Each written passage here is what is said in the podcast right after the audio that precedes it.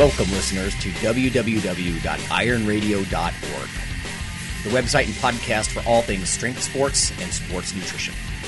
With your hosts, Lonnie Lowery. Remember, Phil is like a gnarled old oak tree held together with scar tissue and bone spurs. Rob Fortney. And I'm telling you, the pain that I would suffer was ex- beyond excruciating. And Phil Stevens. Do it, Rob. You'll kill all those nerves. Thanks for listening.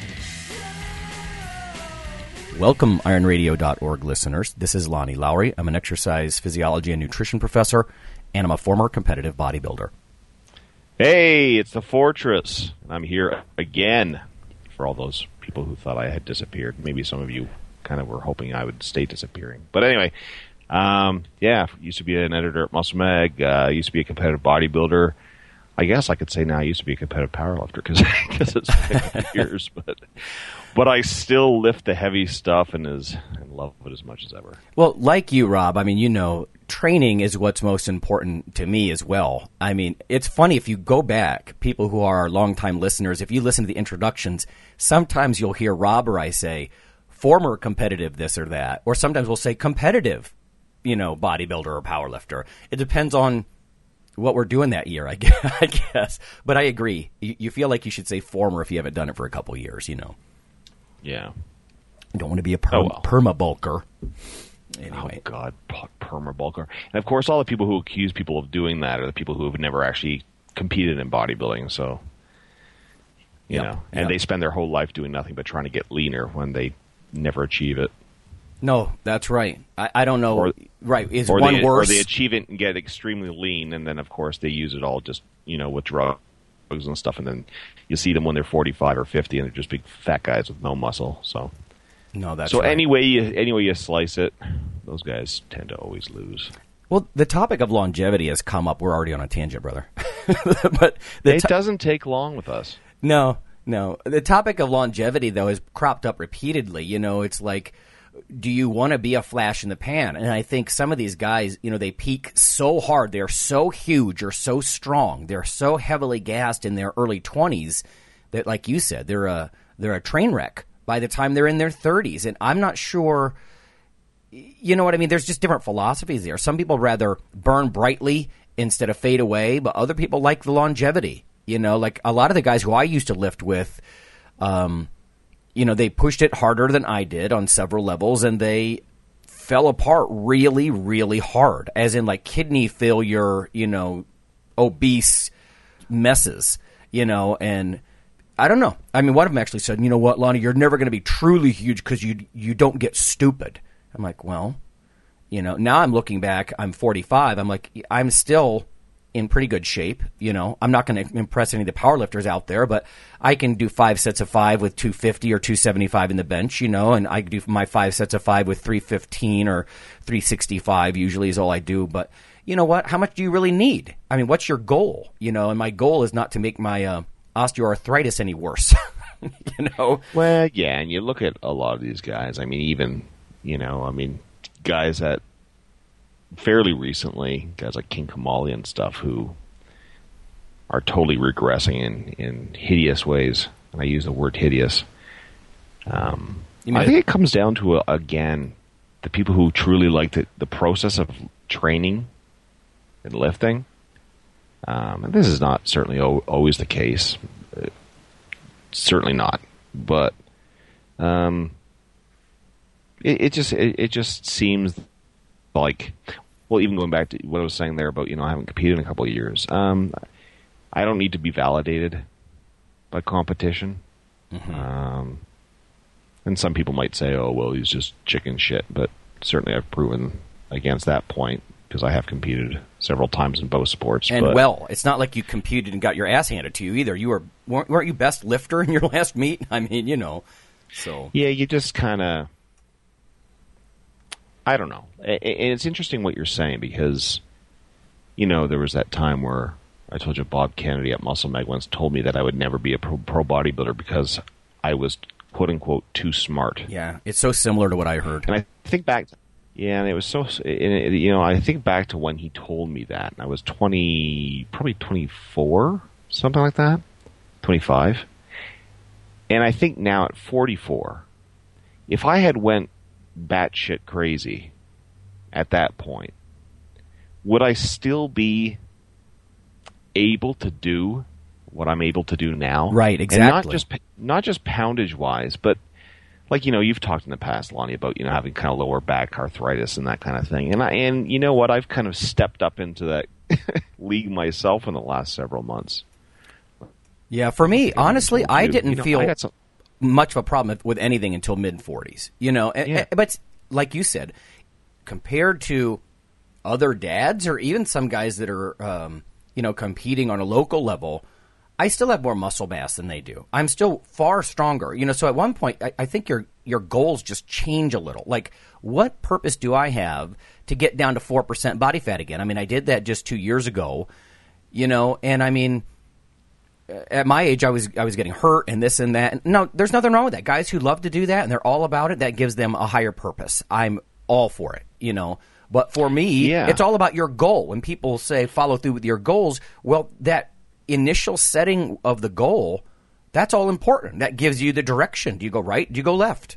You know, so Well, yeah, and I mean, like I said, at 44, you know, I'm still hungry for strength, and but I have to be realistic, and the realistic, the realism is that I'm not on anything enhancing, drug enhancings, enhancements. So, you know, why why would I chase, you know, um, ultra leanness?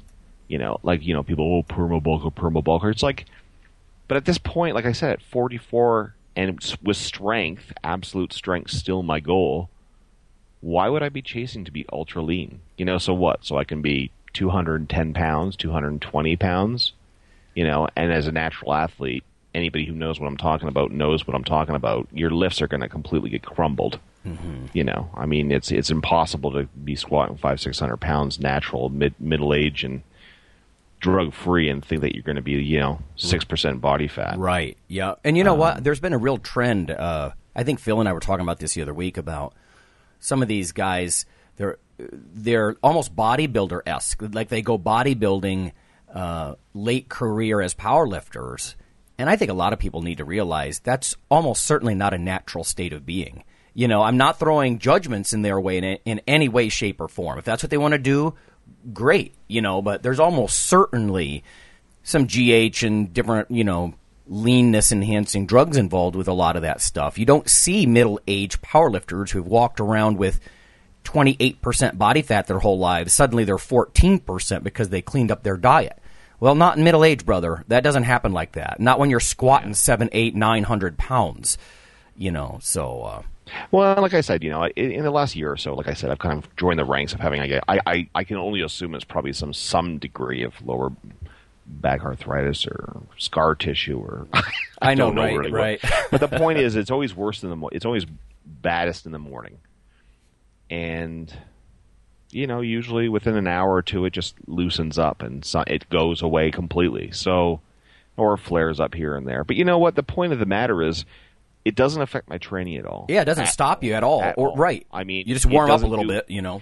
I mean, putting 500 pounds in the bar on the squat doesn't do shit to make my lower back feel worse. Yeah. Or, you know, I don't feel pain or anything. So, going back to what I was saying there, like five, ten minutes ago, if I had gone that route, you know, and really pushed it hard at that point where I was, you know, mid 20s, early 20s, whatever, at 44, you know, knowing what I know now as far as, you know, the, the, realities of what I'm feeling, would I be feeling that that much more? Which Well, you I'm guessing, yeah. Which you would, Right. Which you would imagine, of course, that you probably, I probably would, right? Mm-hmm. Because it makes sense that if you're, you know, gas out of your eyeballs for, you know, 10, 15, 20 years, and all of a sudden, you know, so instead of having squatted all these years, you know, four, four, five, 500, 600 pounds, whatever, you know, maybe, you know, for some, maybe I was squatting, you know, six, seven, eight, nine hundred pounds Exactly. Right. would I be able to squat at all now? You know what I mean? Or would I be essentially fucked? Excuse my French. Well, the I like- story about the people like- guy, I don't know, he's down at one of the Columbus gyms, and he's literally like he's popping Vicodin all day just to deal with the chronic pain, you know. And they wheel him up. I think literally wheeled him up to the squat rack, and you know he squats like eight eight hundred pounds, and then he goes back to being essentially crippled, you know. And I don't know the whole story, but that's what I got out of it. And I think whether that's accurate or not, that's the worst case scenario that you can't let go. You know, you've been doing this for so long, you know, and that kind of thing. But like you said, Well, you, yeah, you're still positive. You still love strength. I still love muscle mass. There's, you know, you just have um, your goals change from year to year, and they don't always just go down. They just change. You know. my goals don't haven't really changed. They're just I'm I'm more mindful of things. And for all you guys who are listening, who are teens, twenties, even early thirties, it's amazing when I I look back. You know, being as mindful as now I have become about preparation and all the and you know, and all these types of things, you know, and kind of just taking my time with warm ups and stuff. It's amazing to me the kinds of, and we've talked about this so many times, and it, so many guys have talked about this, but it really bears repeating over and over again. It's amazing the kind of crap that I did to myself at 22, you know, with no mind whatsoever to preparation or giving a crap or anything like that, you know? And then all of a sudden you're like, you know, you wake up at 44 and you're stiff and you got these little twists and turns and stuff and you're like, Jesus, like this kind of stuff, you know, I, and that's why I tell people like my lifting is as good as is ever been. I haven't lost a step as far as my strength and my performance. But there's no question that I'm stiffer. You know, there's no question that I need a little bit more preparation Yeah. There's no question that when I wake up some mornings, you know, my, my back feels twisted and tight and turned, and you know, I need to kind of, you know, roll around on the floor for five minutes and just kind of, you know, ease into it a little bit. There's no question. Right. And you know, even beyond what I was saying, you know, about you know, would I, I still be able to even squat? I mean, j- just even physique wise, yeah, I never looked like, you know, King Kamali when he was actually, you know, a pretty decent pro. I never looked like that. But you know what? I don't look like the gargoyle he is now. You know what I mean? And and, I, and again, like I mean, still, I mean, you know, he's still quote unquote bigger than me. But anybody who knows what they're looking at can see that the guy is grotesque. I mean, he's got like tears and Palumboism flying all over the place. You know what I mean? And it, it's just like, Well, we've talked about this too, but think about the old school pros. If you talk about even Arnold, Zane, uh, all that kind of group, the Dave Drapers of the world, and Bill Pearl, and those guys aged quite well, actually. I know there's pictures of Arnold Yeah. floating around when he was, you know, obviously off of everything and not looking very hot. But the point being is, now got nowadays it's not like that. Because those guys you know they would flirt they'd compete in the low twos you know. Uh, they'd be lean but not like you know emaciated drawn uh, necessarily. And then um, they got away with it i guess is what i'm saying as opposed to the extreme you know flash in the pan. And it's not just the side effects of the drugs i'm talking about. When i say drugs it's like what it's, you alluded to this too. It's what they enable you to do. They enable you to decimate yourself you know and you're not um th- that might take a toll, a chronic toll over time. So now you see a lot of these guys by the time they're done competing, like you said, they're gargoyles, you know, they're or they're frankly they're dead. By the way, um, we need to get into the news here. What about the news? Uh, we never did talk about Mike Matarazzo. Strength and Muscle Sport News. no, and it's something that, I mean, it's a quick segue, but we need to get into it because I'm sure many of our listeners know the name Mike Matarazzo. Um, he was one of the more colorful and popular IFBB, IFBB professional bodybuilders of the, oh, I don't know, like early 90s. Early '90s. I got a picture of '92 Kinda, with, with, with him, and uh, he was one of those first guys that got up over 270 in more or less in shape. You know, just huge. He was he was known mostly for his biceps, his front double biceps, and his his calves were crazy. In fact, there's a funny story that I, I, I remember him and Chris Cormier apparently got almost got into a fight preparing for the I don't know the USA or something like that. Uh, I, I guess this was before they were just, they, they were still trying to qualify as pros, and, and apparently Cormier, you know, they were kind of going at each other, and it almost came to blows. But apparently, one of the things Cormier shouted at him is, "You're nothing between the arm, armpits and the knees." So, you know, alluding to the fact that he was really known for his calves and his biceps. Having said that, I mean, you know, that's um, you know, he had a long torso and relatively short legs, um, so that kind of threw off things a bit. So he had a long back and that kind of thing. But and people obviously, you know, um, put him down a lot for his back. I still type of thing. remember But- but- Rob that old show American Muscle, and there was a camera. It must have been somebody up on like a balcony or something, pointing down that at him. clip is on YouTube, by the way. Is it? the one And- that the one that you're about to mention Yeah. is on YouTube? And so all a- he does who- is look up and go boom and do a most muscular, and I was just like, whoa, he was Yeah. massive. No, he- Well, he was well. He also benefited from being naturally wide, and he had a small head. Mm-hmm. These are these are things that again, people who are more veteran of the scene can kind of allude to uh, how how they can, you know, because people say bodybuilding is illusion, and in a lot of ways it can be, right? So here's a guy that you know had was very wide, had a small head, you know, big big bulbous arms and calves, and so he and and he was very large for the time. He was one of the largest. Um, so he really did take on that, that kind of cartoonish look that to X him. frame, you know, with the big calves, big biceps, that, Yeah, he- that illusion of an X. And like you said, when your head's tiny, it makes your your shoulders look even wider. Yeah. and he, uh, you know, he would do his big, uh, you know, crowd pleasing double bicep and stick out his tongue and all that kind of thing. Yeah, and yeah. anyway, we're kind of getting. Uh, I actually met him once, Lonnie, and I remember because somebody asked me on a board um, had if I had met him, and I said no, I had actually never met Mike Matarazzo, but that's actually not true. You and I both were at there at the same time when I actually had my only communication with the guy. We were at a place in Pennsylvania at some competition.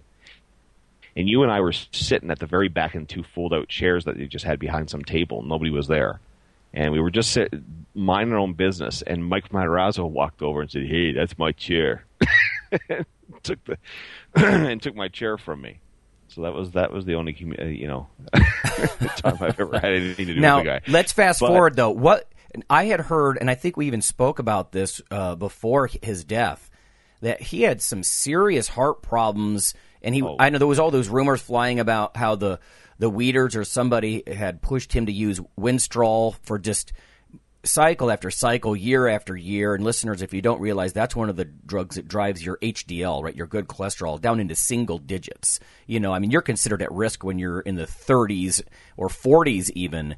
Um, and he was in single digits because of, what it was doing. And uh, I don't know, there was- to- some kind of heart procedure that was, that went bad, or you, you remember all Well, that. not well, not to mention the fact that he, by his own admission, and all these you know years now that he's been had, well, he's now passed on, unfortunately, but.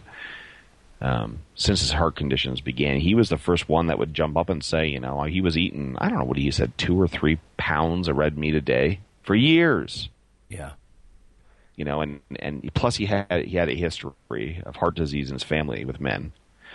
Plus, as Lonnie's saying, you know, and by his own admission, I mean, something he wrote just not too long ago was talking about, you know, and he actually said um,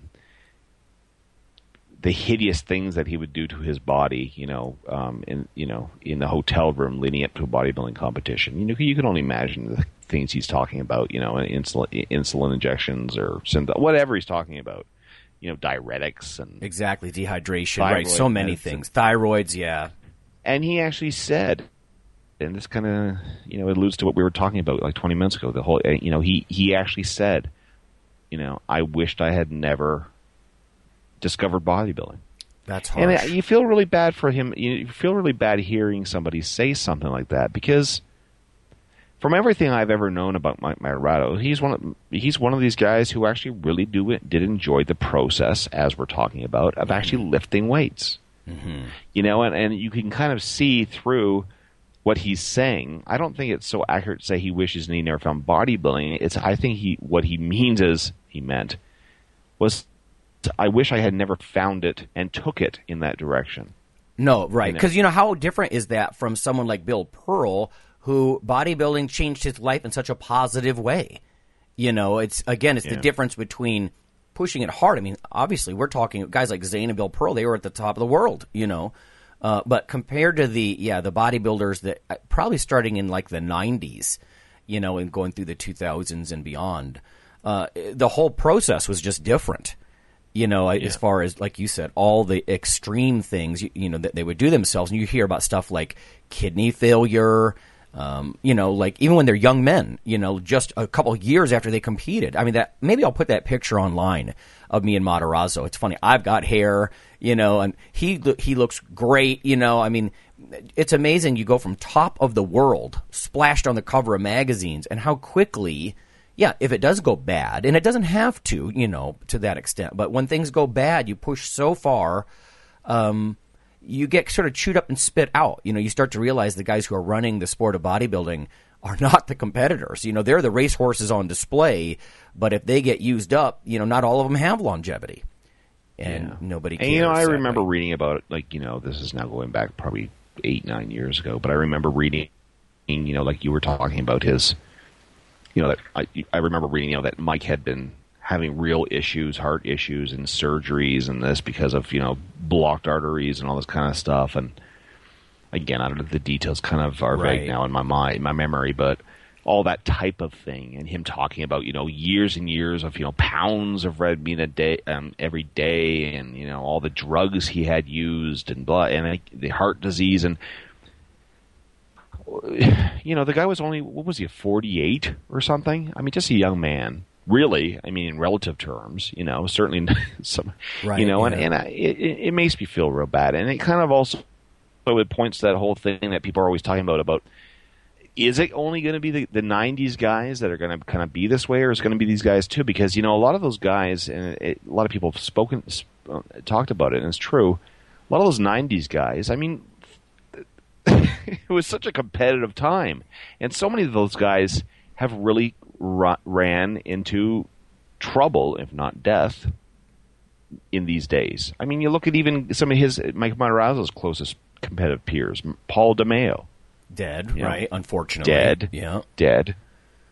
Guys like Flex Wheeler, you know, health concerns, right. all sorts all of the weird rumors about the concern. kidney problems. And you know, let me make a disclaimer too. If anybody's like, "That's not exactly what happened," it's like, listen, we're trying to go on memory, and a lot of this stuff is hearsay. You know what I mean? And so we're Well, not bad mouthing any of these guys, but Yeah, but there's no doubt these guys have had problems. I mean, look at uh, you know Jean Pierre Fuchs, like blew his knees right to shit, you know, in that f- infamous Flex photo shoot, right? I mean, so oh, or, or, uh, guys what about are, are uh, what was his name? Um, Benaziza. You know, with the diuretics until his blood was like toothpaste. You know, um, Andreas Munzer Mm-hmm. dead. I mean, you know, and a lot of these guys have health problems. They're dead, or they had mood problems that resulted. Craig Titus is in jail for freaking homicide. It seems like such a troubled era, which is sad for me, and I'm, as I'm sure it is for you too, Lonnie, because this is an era that was, you know, arguably in the glory years of you know of of me being into this, you know, the competitive bodybuilding science stuff, you know, the '90s and all that type of thing, and so many of these guys have just you know, Chris Cormier. I mean, I don't know if anybody's seen him lately, any pictures of the guy, but I mean, the guy literally looks like he's never touched a weight in his life. oh, I didn't he know. Looks kind, oh, He looks he looks like kind of like a small guy, average guy you'd just see walking down the street. Nobody'd ever believe he was ever ever a weight trainer. right, top bodybuilder in the world. Yeah, I one mean, of them. Yeah. you know, who knows what the reality is with these guys? You know, did he just choose to just kind of give it up, like, like Paul Dillett? Well, and before anybody Same- says, you know what, Rob, before anybody says, oh, you guys are just reminiscing about the 90s, it's like, well, that's because that's the first time that we've lived long enough to see that new technological era pan out. Yes. That's not to say that's not going to happen with the current crop, too. You know, we're just not there yet. That's going to be in the 2020s, you know.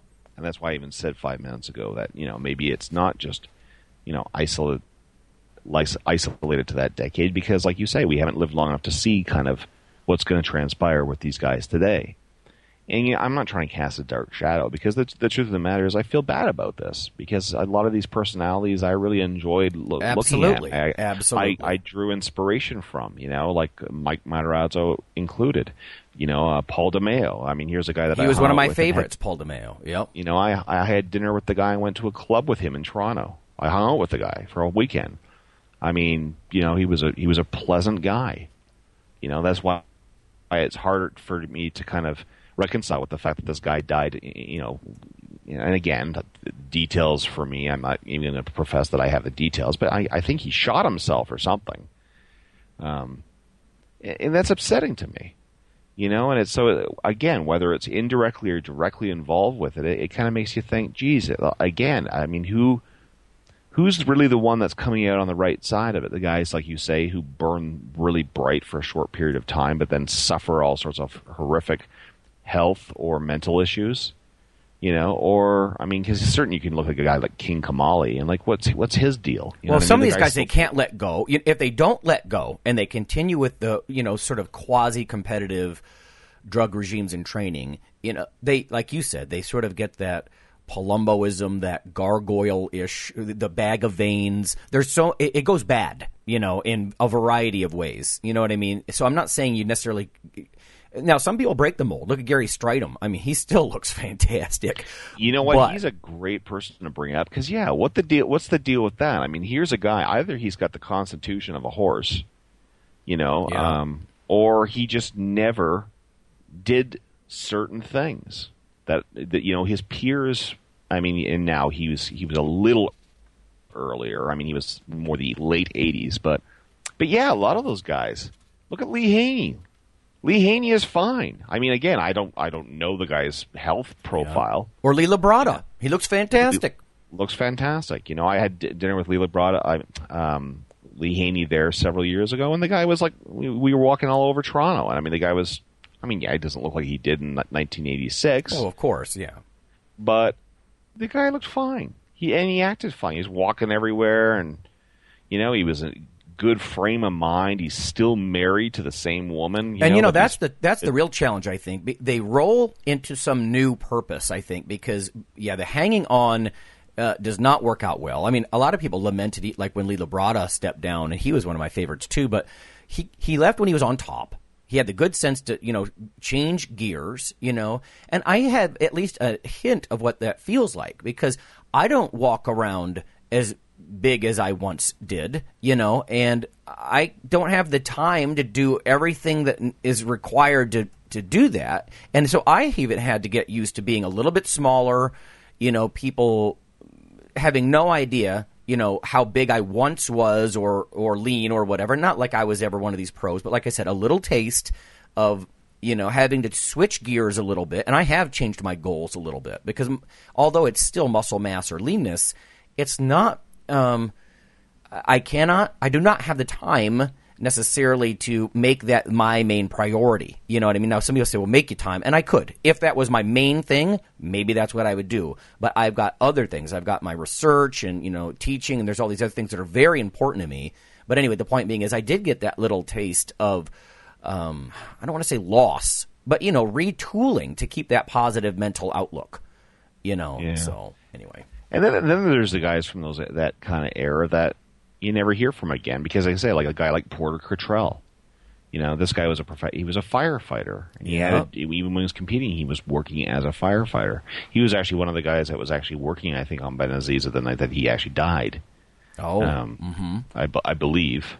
Um, in fact, yes, he was because I remember he was doing something and he had another pro bodybuilder doing mouth to mouth on him, and he was th- and and Benaziza was throwing up, and he, was of course the guy who was getting kind of you know nauseated because this was happening. And Right. Fort Cottrell apparently ye- yelled at him, "Do it again, and if he throws up in your mouth, spit it out and do it again."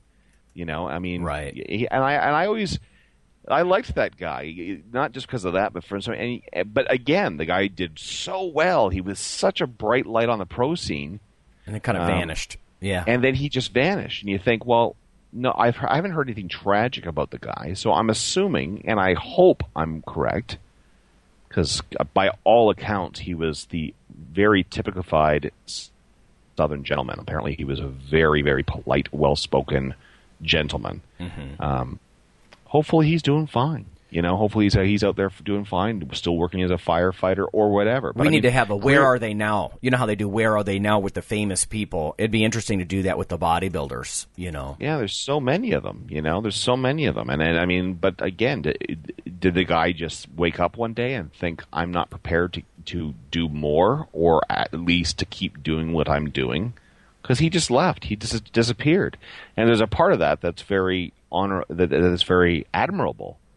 You know, Well, that's what I'm saying. You Have the mental fortitude to change gears, you know, and do something else well.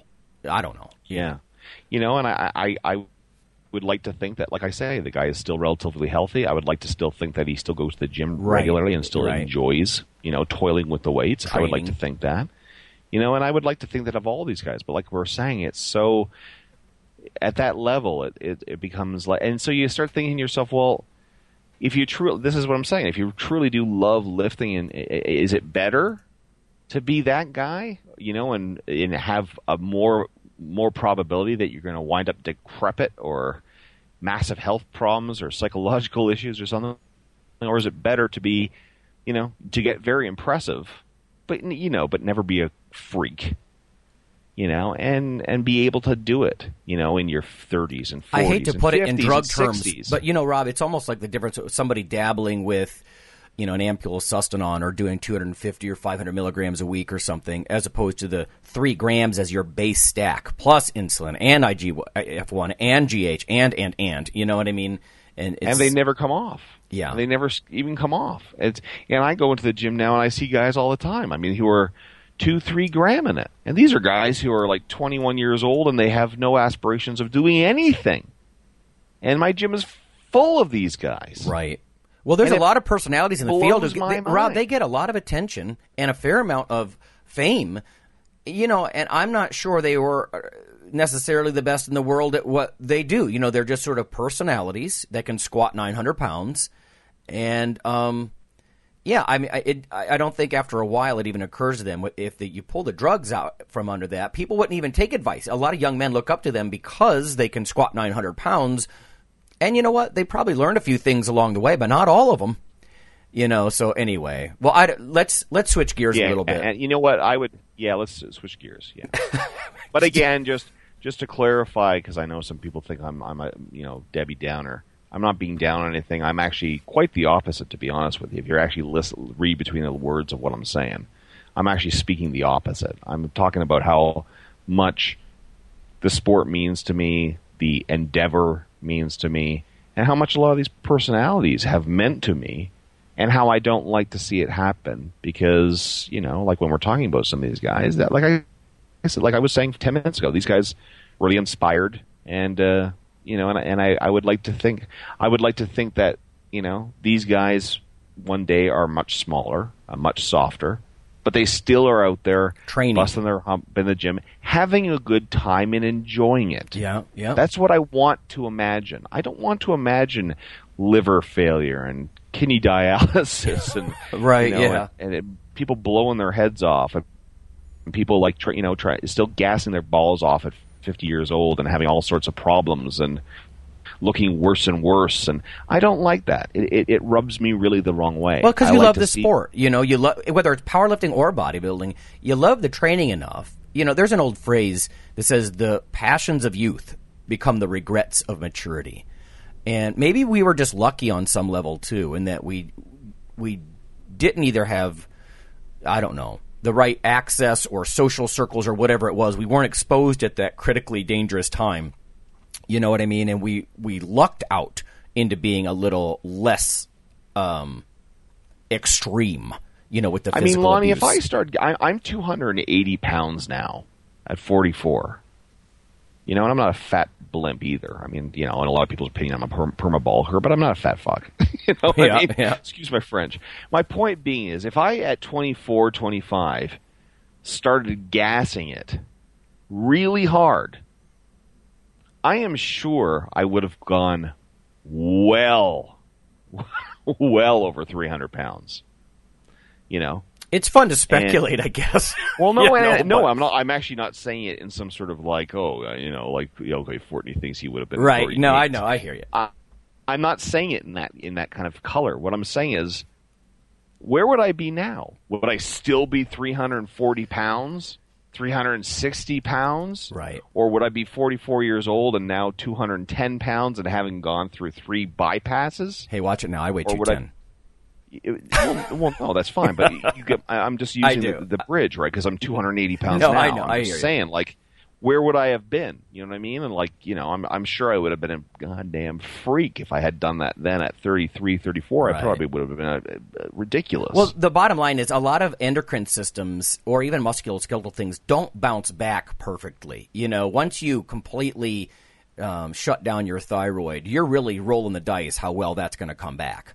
Or your nads after that many back-to-back cycles, you know, or you know the osteoarthritis and the joint, you know, damage and the scar tissue and the bone spurs and, and you know, so you know, it's almost like uh, what the, there's another old phrase: the more you live, the faster you will die.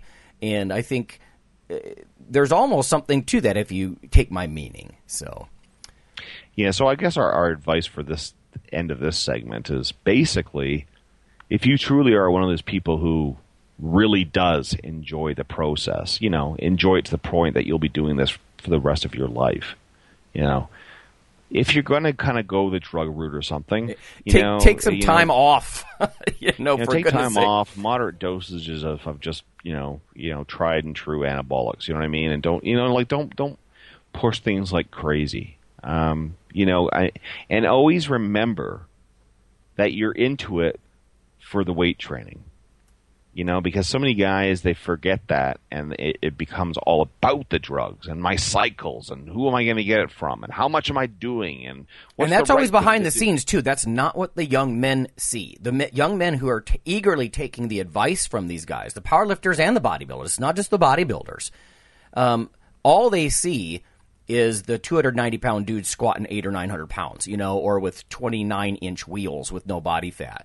So th- what you're talking about, all this focus, like when the essence of it becomes, you know, essentially the drugs, um, that's always behind the scenes, you know, I and that's what the, pe- today- the audiences don't see that. So even today, the the focus with all these guys at the top, you know, their focus is, you know, how much insulin they're going to take right before they train, and how much insulin they're going to take after they train. How they're going. to... It's like, what happened to this is training themselves. You know, what can I do to maximize my pump and get this artificial Right. bloat going in the gym?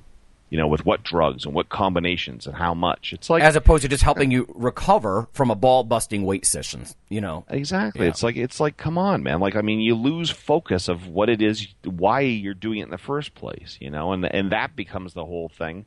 I used to always use the um, use the and years ago I used to always say the difference because I've been on both sides. I've I've had dinner at a table with professional bodybuilders, and I've had dinner at a table of very high quality power lifters. And the difference that I have seen time and time again is generally speaking, the bodybuilders do nothing but sit around and talk about cycles and what they're doing and, and you know, and they're cutting drugs and stuff. Where powerlifters, and again, I'm I'm kind of generalizing here, but are more about what they're training. How do you do this? How do yeah, you but you can't go that? How too far with that though, because the bottom line is, like I said, there's a lot of people who get a lot of attention in powerlifting, and they're gassed heavy. They just they're Oh, not. no, there's no, not the I'm not complexity. guys aren't- it's just I'm not, not the kind these- of cu- cutting cycles and all that stuff that you No, hear, and, I, and I'm not getting into the fact that, of course, the, the drugs are rampant in powerlifting. Of course it is. I'm just saying the idea that even though you want to, ideally, try and, even if you are a dabbler or even if you are whole hog going nuts for it, you know, you can't lose sight of why you're doing it and what you're, you know what I mean? Like, the, Yeah, that's the good advice. bottom line is you got to eat and you got to sleep and you got to train and everything around that, no matter how you you know you personally decide to push it, that is the core of what you're doing.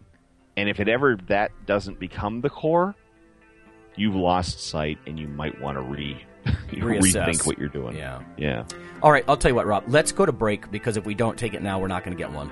When we come back, uh, I'm going to continue. I've got one little dab of science news, and then I want to touch on this um, weight gainer investigation that I've been uh, mentioning on Twitter.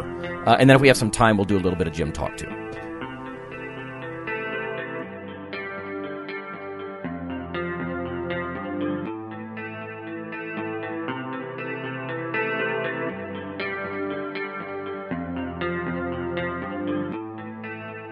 Hi, this is Dr. Lowery with an update on the protein book that you hear about in the ad at the end of the show. Uh, if you simply Google CRC Press and protein, uh, there's a new development. On the right side of the page, you can see ebook, and there's a purchase slash rent option. And the cool thing here is if you check that out now, because they have an agreement with VitalBook, uh, you can actually download the ebook for 69 US dollars. So that's 31% off the 99.95 uh, cover price.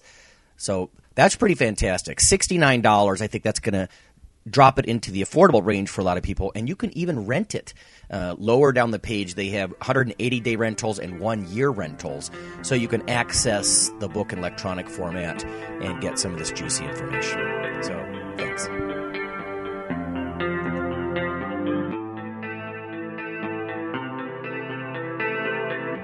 Hi, this is Dr. Lonnie Lowery, and on behalf of Phil and Rob, I'd just like to let listeners know that if you love us or you hate us, we'd like you to leave a comment or perhaps vote for us on iTunes. It helps us out quite a bit on the popularity side of things.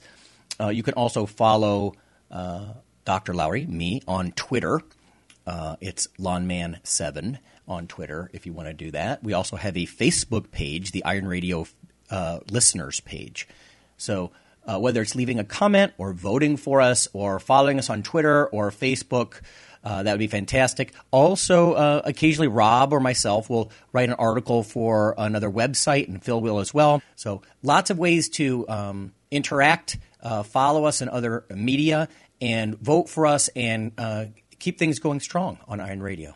Thanks.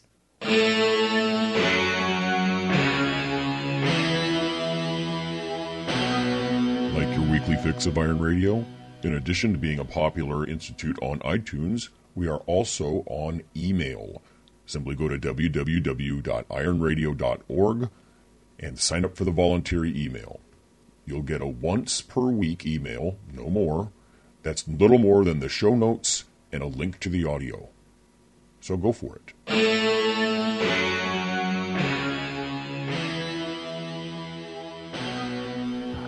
All right, we're back.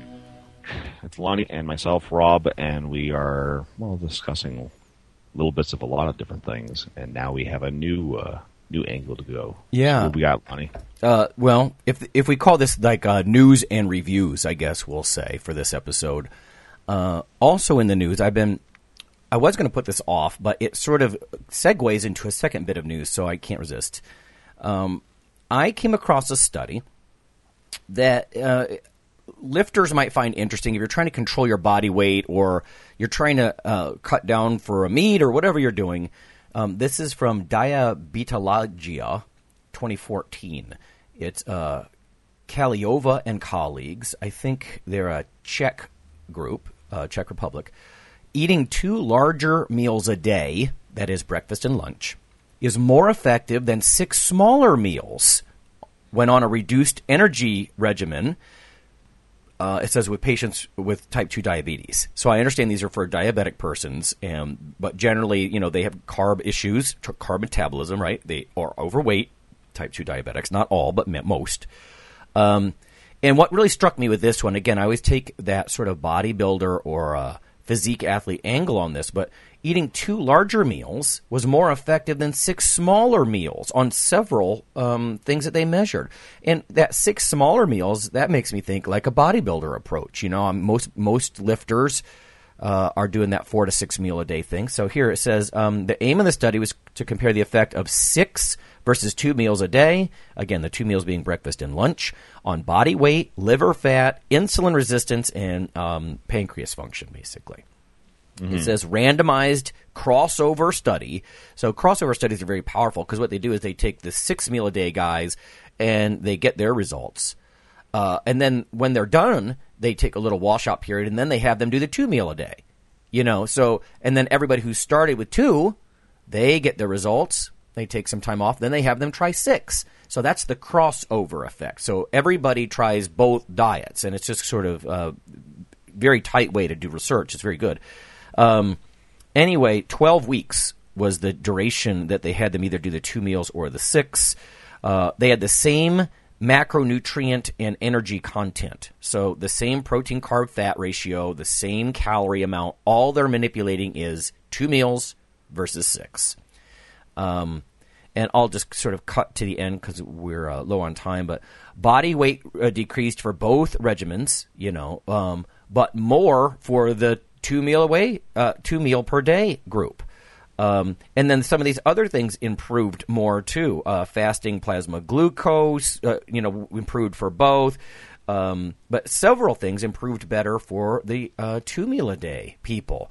Uh, and I've actually noticed this too. Maybe it also rung true with me because uh, because of my work schedule, I've been having big meals of protein and fat. I've actually been throwing in more fat, and this is also because of some things that I was learning over the summer at some conferences. But I really find that if I eat truly like a bucket of eggs, like ch- cheddar cheesy eggs in the morning, I'm not hungry until lunch. You know, whereas if I do my usual um, stuff like low fat oats and berries with some protein in it, I'm hungry by ten o'clock. You know, so there really could be something to this. It says conclusions. These results suggest that for type two diabetic patients, now again, these people have diabetes.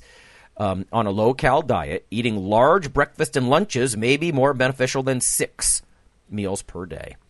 So, I don't know. Interesting. Yeah, yeah, and I've I've been kind of hearing things about that myself lately. About the, I mean, yeah, these these these thought processes and trends, whatever you want to call them, kind of always come full circle and things bounce back and forth. They do. So. Yeah, they sure do. Here's who, one. Who knows? Who knows? Right. Here's one for. Uh, this was something that was sent to you, Rob. This is from Eddie. He said he's enjoyed uh, the show, learned a ton from you guys. Um, I wasn't sure uh, if I could still email. Here we go. My question is this: I read an article by Dani Shugart on T Nation. I believe you guys have had her on the show, so I consider her a reputable source. That is Iron Radio approved. Uh, in her article, Seven Things to Steal from Competitors, and then he even provides the link, uh, she makes a claim uh, that I was curious about. She says, quote, focus on building muscle and fat loss will become easier and inadvertently happen.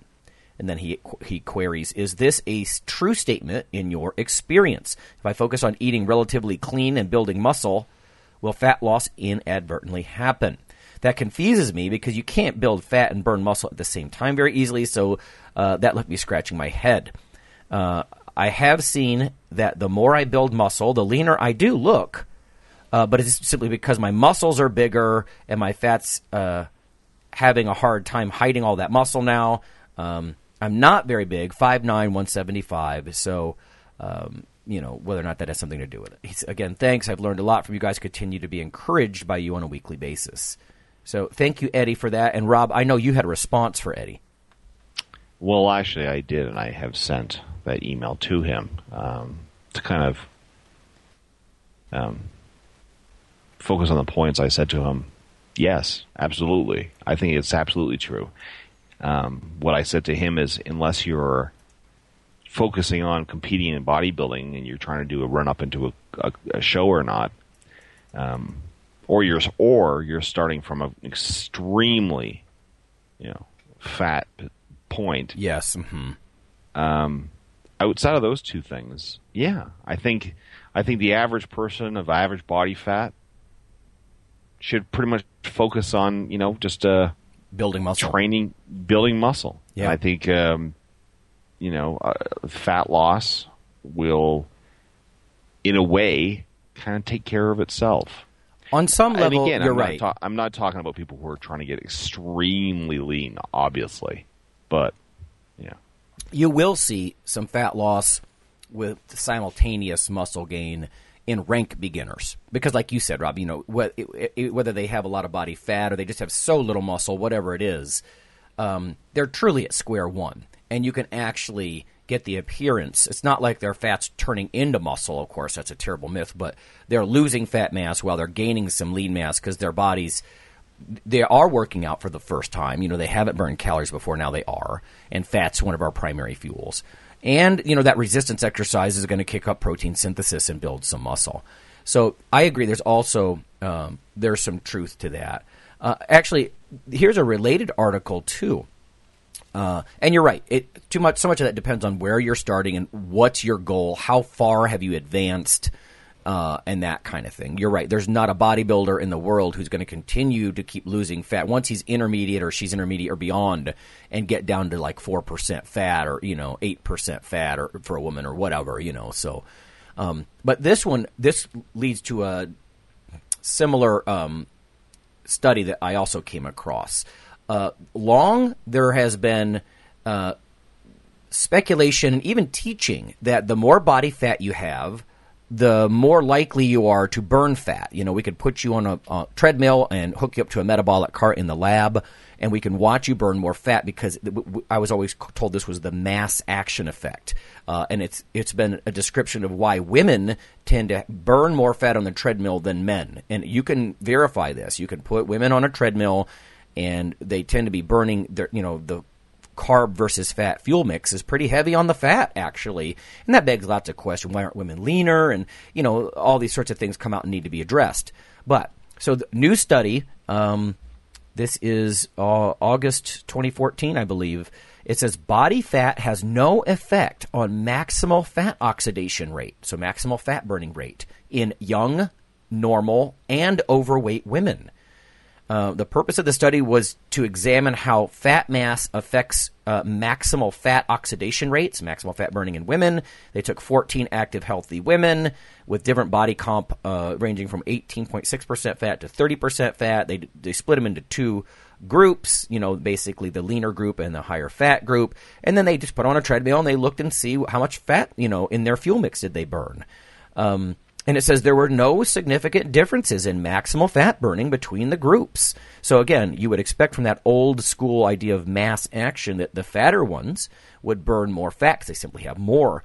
Um, it says maximal fat burning occurred at an exercise intensity of uh, 56 uh, plus or minus 11 percent. And I've been saying that for years, right? If you want to like uh, walk uphill on a treadmill in that traditional bodybuilder manner when you're fasted, or do like the very light walk jog, um, you tend to burn more of your fuel mix as fat at that moderate intensity. When you sprint, you burn carbs during the bout. Now, sprinting causes other changes that can lead to leanness, but as far as directly burning fat at the time of exercise, you know, it's that 55%. There's lots of studies that suggest this. Um, so it's they say the maximal fat burning rate was not significantly correlated with uh, how much fat mass or muscle mass they have or their percent fat. So uh, it's the intensity of the exercise, that moderate intensity, and it's not uh, whether they have more muscle mass or more fat mass that affects it. So that's interesting because I think one of the things that you have to be careful is how you interpret this. This even calls into question a little bit, maybe, of what Dani said, which was if you, if you just build a lot of muscle, then you'll burn a bunch of fat. Well, at least during the bout itself, it doesn't really have any impact. You, are not really a better fat burning machine because you know you have more fat mass or because you have more muscle mass. Now, aerobic athletes become fat burning machines because they have all those little mitochondrial furnaces, you know, kicking uh, in their muscles, you know, their endurance type 1 muscle fibers. But this study by Blaize and colleagues in the um, Journal of Strength Conditioning Research uh, suggests that your body composition, how much fat or muscle you have during the exercise itself, wasn't significantly correlated with how much fat you burned. So that's very interesting. Now, I will say this by adding muscle tissue, uh, if you look online, the internet is full of crap. Um, as far as how you know, uh, well, no, I guess that's obvious, but as far as how much extra uh, calories you burn every day by adding muscle. But if you look at real data from like the likes of like uh, Robert Wolfe's lab, some of these very famous labs, it's somewhere around a half a dozen to a dozen extra calories a day per pound of muscle that you add. So that study I just read, we'd have to keep that in context. That was just during exercise. There didn't seem to be any more fat burning. But it does make sense, right? I've used the muscle car analogy before. Like if you've got a 1968 Camaro and you're sitting there at a stoplight, you're guzzling gas, right? You're burning through energy just sitting there, as opposed if you were sitting there in a Geo Metro or something, you know, just puttering there, sitting there. So I, I it helps. It just doesn't help as much as a lot of the trainers on the internet tell you.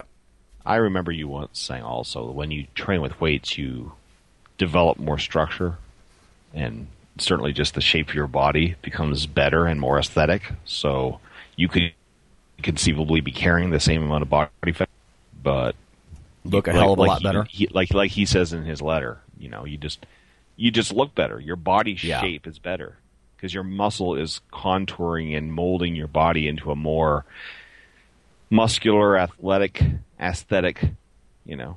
um, Yep. shape. And I would think that's an ideal even a lot of power lifters can appreciate. Even if they're not bodybuilders, you know, they don't want to look like a beanbag chair and be strong if they can look like they've got some shoulders and some meat on their traps, you know, and be strong. So, exactly. So Yeah. yeah. Well, that was the fat loss one. And now, uh, before we, we run out of time, um, I wanted to touch on this uh, weight gainer thing. Iron Radio Review. this unfolded over the last week, and I just want people to be aware of it. Uh, if anybody follows me on Twitter, it's Lawnman7 on Twitter, and I'm not pushing that. I'm just saying I was questioning an EA, EAS protein powder recently where they were cutting in carbs uh, and calling it 100% whey. Uh, and I just felt like that seemed misleading. I mean, uh, maybe I'll have one of their guys. I know one of their uh, scientists. Maybe I'll have him on on the show and ask him about that. But um, this is Champion Nutrition. So my son was thinking about getting on a heavyweight gainer, you know, uh, weight gainer powder, and I used to love the heavyweight gainer 900. Now, strangely, almost beef is the main protein source in that powder, beef powder. Um, and I don't know if that's the way it was back when I took it. It might have been. But let me read. This is the what uh, the message I left them, and we'll see how they respond. Uh, I left the message, by the way, for Netrition because I picked this up through Netrition this time. But it says, guys, I just ordered Champion Nutrition Super Heavyweight Gainer 1200. So this is the 1200 version, even more for my son, but the ingredients list that you show on the product page does not match what we were sent. I appreciate that product formulations can change, but the product we were sent has fructose as the first most prominent ingredient. Being a nutrition professor and a former competitive bodybuilder who understands labels and has some concerns about fructose, I think you should take a close look uh, at your product page. I'm sure my son will drink the product, and I'm sure it's delicious, but I think uh, we may have to shop locally from now on so we can actually buy products uh, after looking at the ingredients list. Uh, now, this is where this becomes a direct investigation. So, I read online, let me do this one at a time here. I get on um, Netrition, and they have the different flavors, or, you know, vanilla, chocolate brownie, this and that. So, this chocolate brownie one from Netrition, if you look at their ingredients page, the first ingredient, right? The ingredients list is in order of content, right? So, it's a proprietary carbohydrate blend. And that's why I thought, oh, good, that's some nice clean calories, you know, for my boy. It's got maltodextrin and that kind of stuff. And and then uh, there's a proprietary protein blend is number two, and then, then fructose is further down the list. So I went with it. What we got was uh, a product with fructose as the number one ingredient. Uh, I'm holding it in my hands. In fact, we're going to put a free um, little PDF file attached to this. If you get our uh, podcast box app uh, through Libsyn, you can we can add extras, and I'll show you these labels. Like for example, if what we got looks like the one that the supplement facts that you see on allstarhealth.com, uh, fructose is number one, then the protein blend and the carb blend. So instead of having that you know carbohydrate blend that was maltodextrin and some of the complex carbs. It's fructose. Well, I'm not sure I would have bought it if fructose was the number one ingredient because there's some real pros and cons of fructose. But then the story gets even more convoluted. If you go to Amazon.com and you look up the super, super heavyweight gainer 1200, on that ingredients list, the first ingredient is their amino acid and protein blend. So it's a the protein comes first, and then the fructose I think is second or third. So which is it, right? I mean, I can appreciate that formulas change, but this is the same, uh, seemingly the same product, which is heavyweight, super heavyweight gainer 1200. And on one site, it's a carb blend. Complex carb blend is, is the most prominent ingredient. On another site, a protein blend. But what we got, it's fructose. And the reasons I have problems with fructose, a lot of people have heard me fuss about high fructose corn syrup.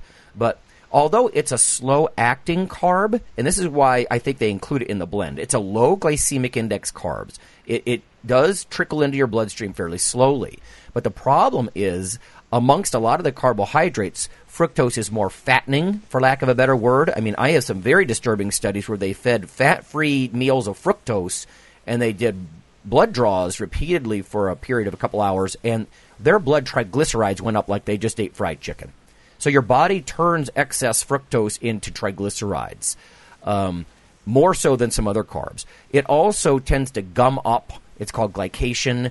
Uh, some of the cell machinery and that kind of thing. It's been linked to premature aging, and you know there's several problems uh, with fructose. So if it's somewhere in that top five ingredients, I think I could probably deal with that. But when I buy something, and again, you this may happen to you, listeners. I guess the take home message is if you buy something online, caveat emptor, you know, buyer beware, because what the ingredients list that's posted may not be what you get. And I know most people don't look at the ingredients list. You know, at the very most, they look at the sort of nutrition facts panel area where they're looking at the protein, carbs, and fats, and that's enough, you know. So they don't go and actually look at the order of the ingredients, but I do because I'm a nutrition nerd. And like I said, these are three different formulations because of the proportions that are in there uh, under the same product name. So uh, caution with that. Now, having said that, let's make this positive as possible. There's there's some good things in these products, though. There's healthy fat blends like uh, medium chain triglycerides. I think those have been grossly uh, either overlooked or misunderstood by a lot of people. Uh, if you're interested in my thoughts on that stuff, I, I wrote a chapter. There's a NSCA, National Strength Conditioning Association book on essentials of dietary supplements, I think it was. But medium chain triglycerides are great. Uh, and they'll put those in several different weight gainers. And I mean, um, I'm pretty sure they're in muscle milk as well and other things. So some of these weight gainers are great. There's a multivitamin, multi mineral mixed in, so you don't have to worry about fooling with that stuff. I mean, they're handy. You drink calories. It's a great way to pound calories. You know, and get hungry again, as opposed to what I was saying earlier about like if I have a bucket of eggs and cheese, I'm not going to want to eat for a while. You know, but you can slam a, a weight gainer drink, make it with two percent or whole milk for even more calories, and then you know you're hung you're still hungry again not that much later. So there's a lot of advantages, and I don't think it's a bad product. I am just wary about that fructose stuff and the fact, like I said, that you can go to three different sites and get three different um, formulations as far as the proportions of what's in it. And uh, Rob, you know as well as I do, it's the same gripe I've had with creatine in the past. I don't want to spend fifty bucks on a container of something and that's almost entirely sugar. You know, that's mostly yeah. sugar. I can have fun no, with my sugar. so yeah. Anyway, so that was my little uh, investigation. Like I said, for those of you who do uh, get the podcast box app, uh, I'll put a little PowerPoint sort of PDF on there so you could see some of the labels and whatnot. But just sort of a, I guess, a consumer advocacy bit there. Uh, last up, uh, we are almost out of T-shirts. This will be the last thing I have to say. Uh, we're doing that sort of social media dr- and membership drive. So if you can make five tweets, become a supporting member, or leave a uh, review on iTunes, that's all you have to do. And then contact Rob through ironradio.org and he'll forward it to me and I'll send you uh, one of these shirts, but they are going fast. So I just wanted to toss that out there. That social media and membership drive, that's going to end in September because we're going to start a different kind of um, drive, probably our holiday drive, in a couple of, uh, probably about eight weeks or so and I don't want to inundate people. You know, a lot of public radio kinds of places are always begging for money, and I don't want to come across like that. So, get your T-shirt while they last, and we'll see. We'll see everybody next week.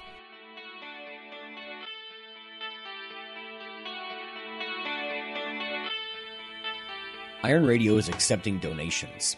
If you like what we do, the professors, the scientists, the bodybuilding show promoters the athletes themselves in powerlifting and bodybuilding.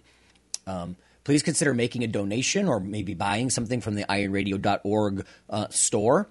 Uh, we also are accepting supporting members. So for $4 a month, which is frankly less than the bank sneaks out of your account in fees, you can step up and support a form of sort of public radio for the bodybuilding and powerlifting and strength community. The Iron Radio podcast and all of the audio on ironradio.org is for informational purposes only. If you're interested in starting a diet or exercise program, it's important to check with your physician. Also seek the help of registered dietitians, athletic trainers, and qualified exercise physiologists in order to make the progress that you need.